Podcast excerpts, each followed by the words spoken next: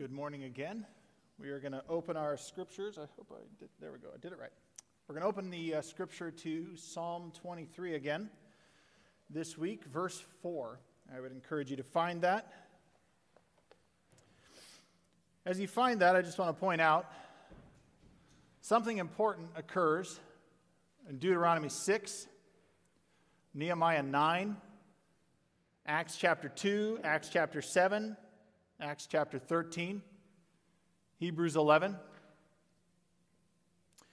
Among other places, the thing that occurs there is a history of God's, or God's, a summary of God's work through history with his covenant people is told.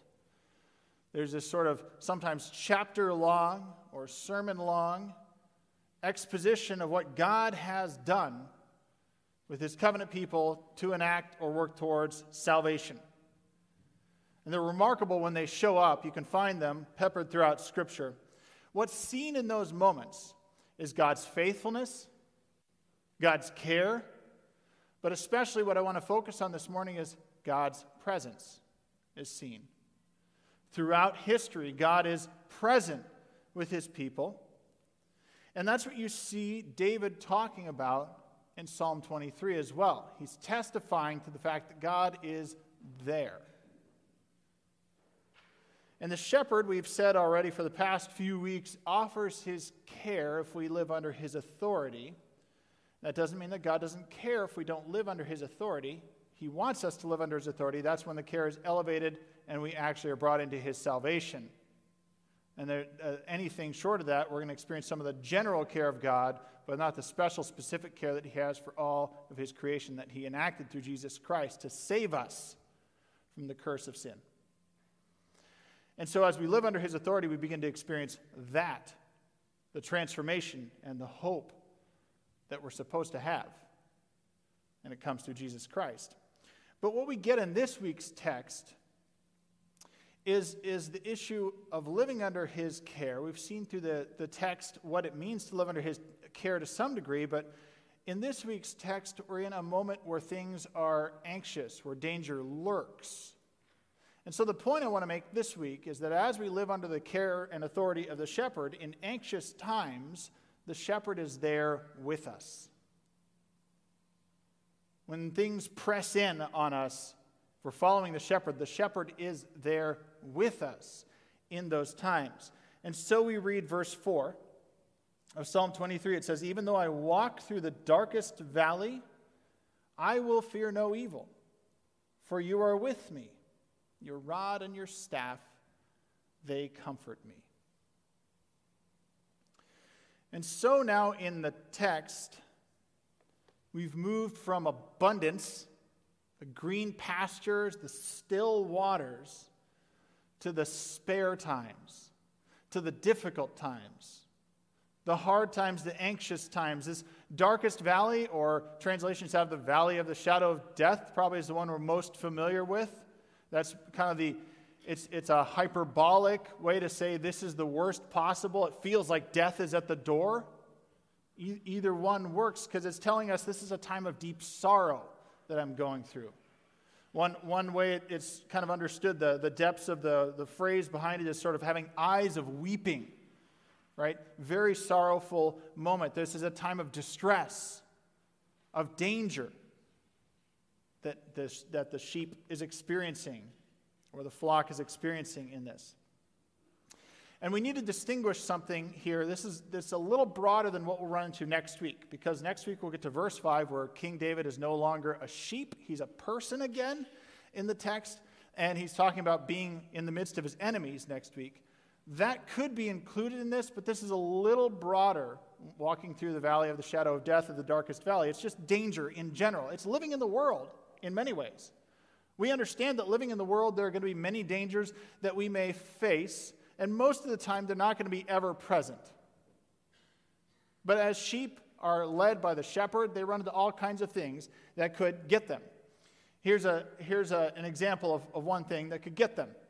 About 20 years ago, I was in the, the Middle East. I was in Jerusalem and uh, for about a month in that area.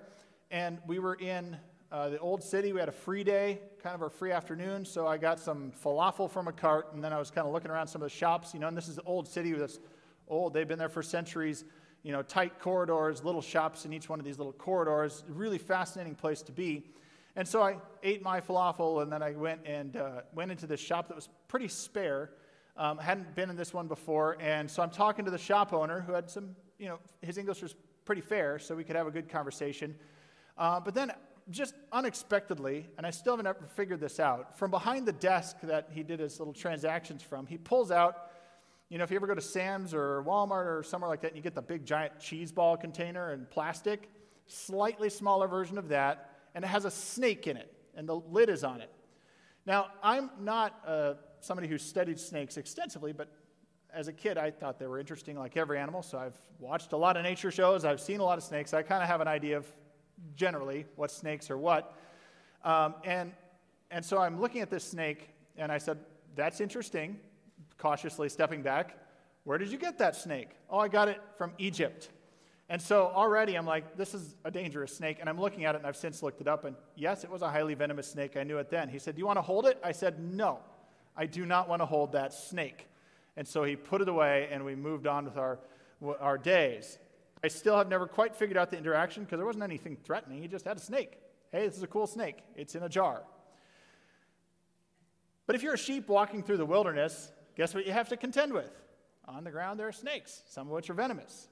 There are bears. There are other things that will try and eat you as you go along or try and attack you. There are people who might try and steal a sheep along the way. That's what happens when you live in the world. Those dangers can lurk. But most of the time, they're fairly benign or they're in the background. And we face those too, right? We all drove to church this morning in cars. We could have gotten hit on the way to church. We know that's a reality and a possibility. We do all kinds of things. Um, we're wearing masks, but we're out. We know that there's a possibility we could get COVID, but we're trying to take precautions. That a little more present than maybe our usual flu season where we're just washing our hands a little bit more. Uh, if you're downtown sometime, you may walk by a dark alley as you go to your car after a football game or something like that. Most of the time, probably nothing could happen, but it's a dark alley, right? Something could happen in a dark alley. We live in Nebraska, tornadoes. They happen here. We've lived in places where earthquakes can happen, tidal waves can happen. Uh, we've lived in places where bears and mountain lions are around. But most of the time, we're not worried about those things. We go on about our day.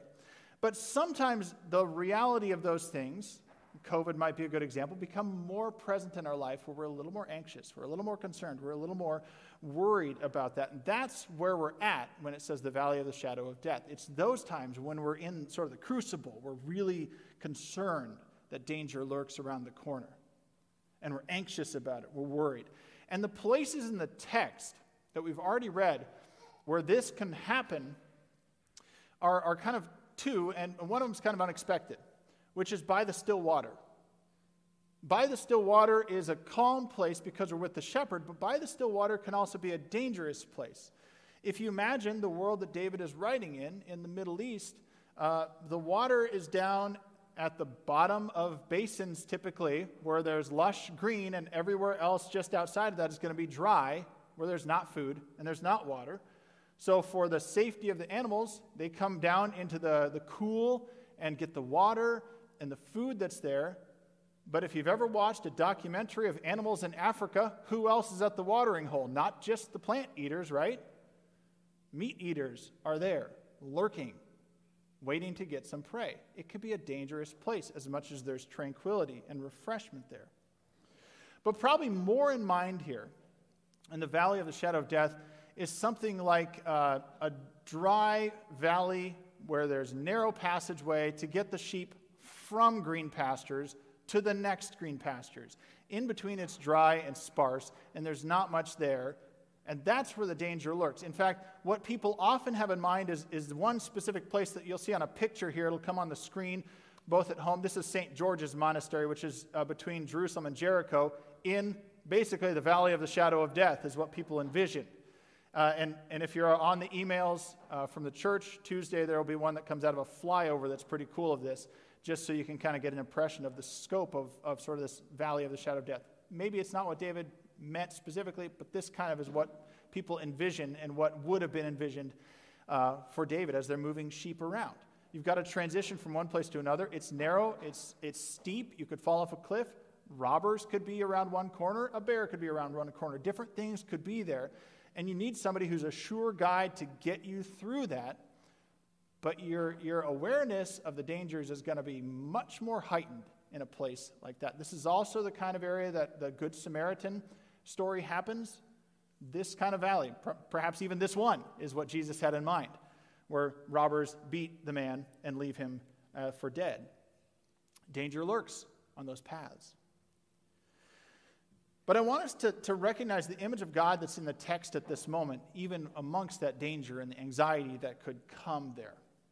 So if we look back at the text, if we look back at verse 1, there's actually only one sort of title for God that's there in the text. When it, verse 1 says, The Lord is my shepherd, Adonai is my shepherd, is the actual specific title for God used there, uh, which would mean Lord.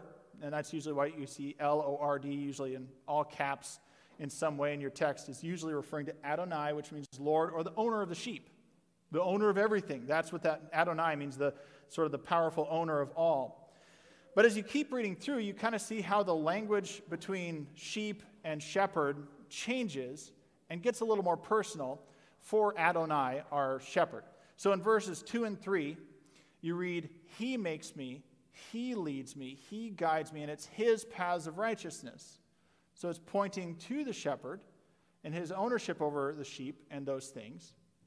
But now in verse 4, it gets more personal because he says, You are with me. Not he, but you are with me. You're my shepherd. Your rod, your staff, they comfort me. It's very personal language that's there. And the presence of the Lord is right there with the sheep. That's what we should catch. Now, it doesn't use this title for God, but the concept for, for this title for God is all throughout Scripture. Um, and I want to give it to you because I want you to, I'm going to kind of encourage you at the end of the sermon to pray this title of God or name of God this week Yahweh Shammah. The Lord is there. It actually only occurs about two or three times in Scripture altogether. If you're looking for exactly where it occurs, the last verse of Ezekiel is the place where you'd see it most present. Yahweh Shammah. Yahweh is I am. God fills in the meaning of that name. I am your provider throughout Scripture. I am your banner. I am your salvation throughout Scripture. Here, I am there. Not there, I'm there with you, is what this title is. Yahweh Shammah. And that concept is all throughout Scripture, and it's right here. That the Lord is there with his sheep. If you go back, you kind of get a first impression of this, I would say, in the actual place where we get the title for God, I am, Yahweh. Back in Exodus, um, just to give you one image of where, where the history of, of what David is pointing to, of, of this kind of care throughout history. Exodus 2, starting at verse 23, the people are in Egypt. Um, they're enslaved in Egypt. And we read in Exodus 20, or chapter 2, verse 23, it says, During that long period, the king of Egypt died. Israelites groaned in their slavery and cried out. And their cry for help uh, because of their slavery went up to God. And it says, God heard their groaning, and he remembered his covenant with Abraham, with Isaac, and with Jacob. So God looked on the Israelites and was concerned about them. Now, God never forgot about the Israelites. He remembered, that is to say, he recognized the groans, is what that means, of his people, and acknowledged them. God was there. In their time of anxiety, God was there. And how does he show up? Well, when Moses is out in the wilderness, the next chapter, chapter 3, verse 15, God said to Moses, Say to the Israelites, the Lord, uh, and he's already introduced himself as I am Yahweh before that. The Lord, the God of your fathers, the God of Abraham, the God of Isaac, and the God of Jacob has sent me to you. God's saying, I'm showing up in your time of distress. I'm there with you. It's all throughout Scripture that the Lord does that. He shows up. That's why we commented on Deuteronomy 6. Go read it later. Nehemiah 9. Read it later. Acts 2, Acts 7, Acts 13, Hebrews 11, among others. What's happening in those? They're remembering Yahweh Shammah, the Lord who is there. All throughout history, in the good times, in the bad times, in the time of distress, and they're giving a testimony to how God was there through all of those times, especially the difficult times. And of course, the ultimate Yahweh Shammah moment comes when Jesus comes. That's the ultimate God is there moment where he sends himself as Jesus to rescue you and me. We've already heard from John 10 10 that the thief comes to kill and destroy. I've come to may have life, Jesus says, and have it abundantly. But in John 10 11, the next verse, Jesus says, I am the good shepherd. The good shepherd lays down his life for his sheep. I show up and I rescue my sheep. That's what Jesus says. I am there. When you walk with the shepherd, he is there with us. And so, a question to ponder at this point is what is your Yahweh Shammah story? Consider that today and this week. What is your Yahweh Shammah story? What's your testimony of how God has shown up and been there in your life? Right with you, especially in the anxious times. Shepherding you, guiding you, making you lie down in green pastures. I didn't remember the text doesn't say asking you, right? It says making you lie down in green pastures. Consider that this week, and let's consider these last couple points here. I said that poorly because that doesn't mean I'm ending right now, just so you know. Sorry. But if the Lord is there, what does the Lord do? What do we see in the text that he does in this passage? If the Lord is there, what does he do? And I want to give us a reality check. If we're going through those anxious moments, the stressful times in life, the hard times, the, those anxious moments are the moments when we actually feel most isolated and alone. We feel like nobody else is going through this experience. I'm the only one in the world who's going through this experience. Nobody has it like this. This is hard. That's the feeling we have. And it feels very real, it feels very present, but it's not true. We're not the only ones experiencing it. And if we follow the shepherd, we're not alone, but we can feel very isolated in those moments. And that, that can compound the anxiety and the feeling of being overwhelmed that we might have in those moments. But what we see in the text, in this verse, is that the Lord, my shepherd, if we follow him, we claim him as mine, my shepherd comforts in those anxious times. And how does he do it? Well, the rod and the staff are how he does it in this particular case. Let's talk about the staff first. And the staff was for certainly stability for the shepherd, but it's also for guidance. If you're in those narrow passageways where the sheep could fall or where things could be around the corner, you need to at some point stand in places where you can guide the sheep with the staff and make sure they stay on the path and stay together. If a sheep starts to wander off, you can use their walking stick, is really all it was. Hey, sheep, come back. That's what it's for. It's for guidance, moving them back on right paths. It's crucial in those dark valleys, in those narrow moments when we feel anxiety. And if we then claim to follow the shepherd, we're actually to follow the good shepherd, Jesus. That's where all this was pointing towards. And in following the good shepherd, he leads us and comforts us to bring us on, keep us on the path, and stay with Him through all of this. But we can feel isolated if we don't heed the call and then we don't allow the staff to draw us back. Back when I was uh, working in a hospital setting as a hospital chaplain, um, one of the more memorable experiences I had was it was simple and yet remarkable and profound to me. Um, there was a